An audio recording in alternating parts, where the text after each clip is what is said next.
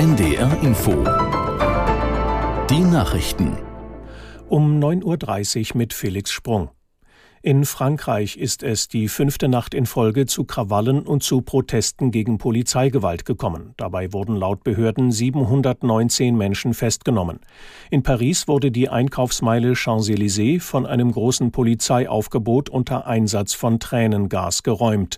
In Lyon und Nizza kam es zu Plünderungen. Auch in kleineren Orten griffen Randalierer Rathäuser und andere öffentliche Einrichtungen an. Nach ersten Einschätzungen von Beobachtern war die Nacht allerdings etwas ruhiger als die vorangehenden. Polizei und Spezialeinheiten waren erneut mit fünfundvierzigtausend Kräften im Einsatz. Viele Städte hatten nächtliche Ausgangssperren verhängt. Auslöser der Unruhen war der tödliche Schuss eines Polizisten auf einen siebzehnjährigen in der Pariser Vorstadt Nanterre. Der Jugendliche, dessen Familie aus Algerien stammt, wurde gestern unter Ausschluss der Medien bestattet. S P D-Chef Klingbeil hat sich dafür ausgesprochen, Reiche stärker zu besteuern. Mit dem Vorstoß stellt er sich gegen den Koalitionspartner F D P. Aus der N D R-Nachrichtenredaktion Laura Janke. Er wisse, dass es nicht jedem in der Regierung gefalle, so Klingbeil in der BILD am Sonntag. Aber Fragen über Verteilung und Gerechtigkeit gehörten auf die politische Tagesordnung. Darüber müsse in den nächsten Jahren wieder sehr hart diskutiert werden. Für den S P D-Chef muss sich auch noch mal etwas beim Mindestlohn tun. Der sollte auf bis zu vierzehn Euro pro Stunde steigen. Seine Partei werde sich dafür einsetzen, so Klingbeil. Die jüngste Empfehlung der zuständigen Kommission sieht vor, den Mindestlohn bis zweitausendfünfundzwanzig in zwei Schritten anzuheben, auf dann zwölf Euro zweiundachtzig.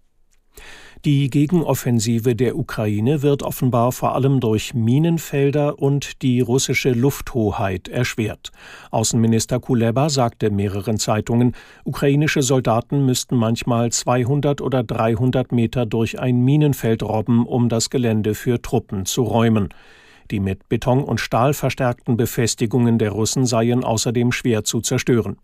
Darüber hinaus fehlen der ukrainischen Armee laut Kuleba Waffensysteme zur Luftabwehr. Russland sei es gelungen, vorrückende ukrainische Kräfte mit Kampfhubschraubern und Kampfjets zu treffen. In den vergangenen Wochen hatte es Berichte gegeben, wonach die ukrainischen Truppen nur geringe Fortschritte bei ihrer Gegenoffensive machen und eine Reihe westlicher Panzer bereits zerstört wurde. Die Linkspartei in Bremen stimmt am Nachmittag über die weitere gemeinsame Regierungsarbeit mit S P D und Grünen ab. Sie kommt dafür zu einem außerordentlichen Landesparteitag zusammen. Die Sozialdemokraten und die Grünen hatten den ausgehandelten Koalitionsvertrag schon gestern mit großer Mehrheit gebilligt. Stimmt auch die Linke heute zu, kann der Vertrag morgen offiziell unterzeichnet werden. Bürgermeister Bovenschulte stellt sich dann voraussichtlich am Mittwoch in der Bremer Bürgerschaft zur Wiederwahl.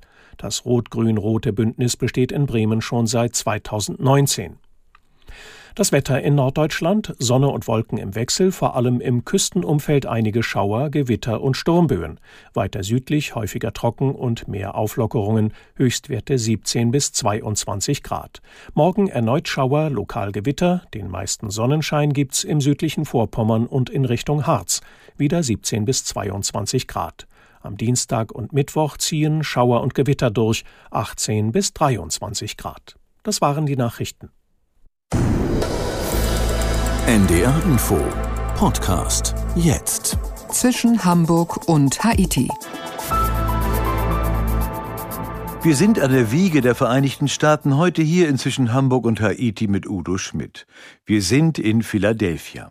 Ein wichtiger, ein besonderer Ort. Die Unabhängigkeitserklärung und die Verfassung der U S A wurden hier unterzeichnet. Die ersten beiden Präsidenten George Washington und John Adams regierten von Philadelphia aus.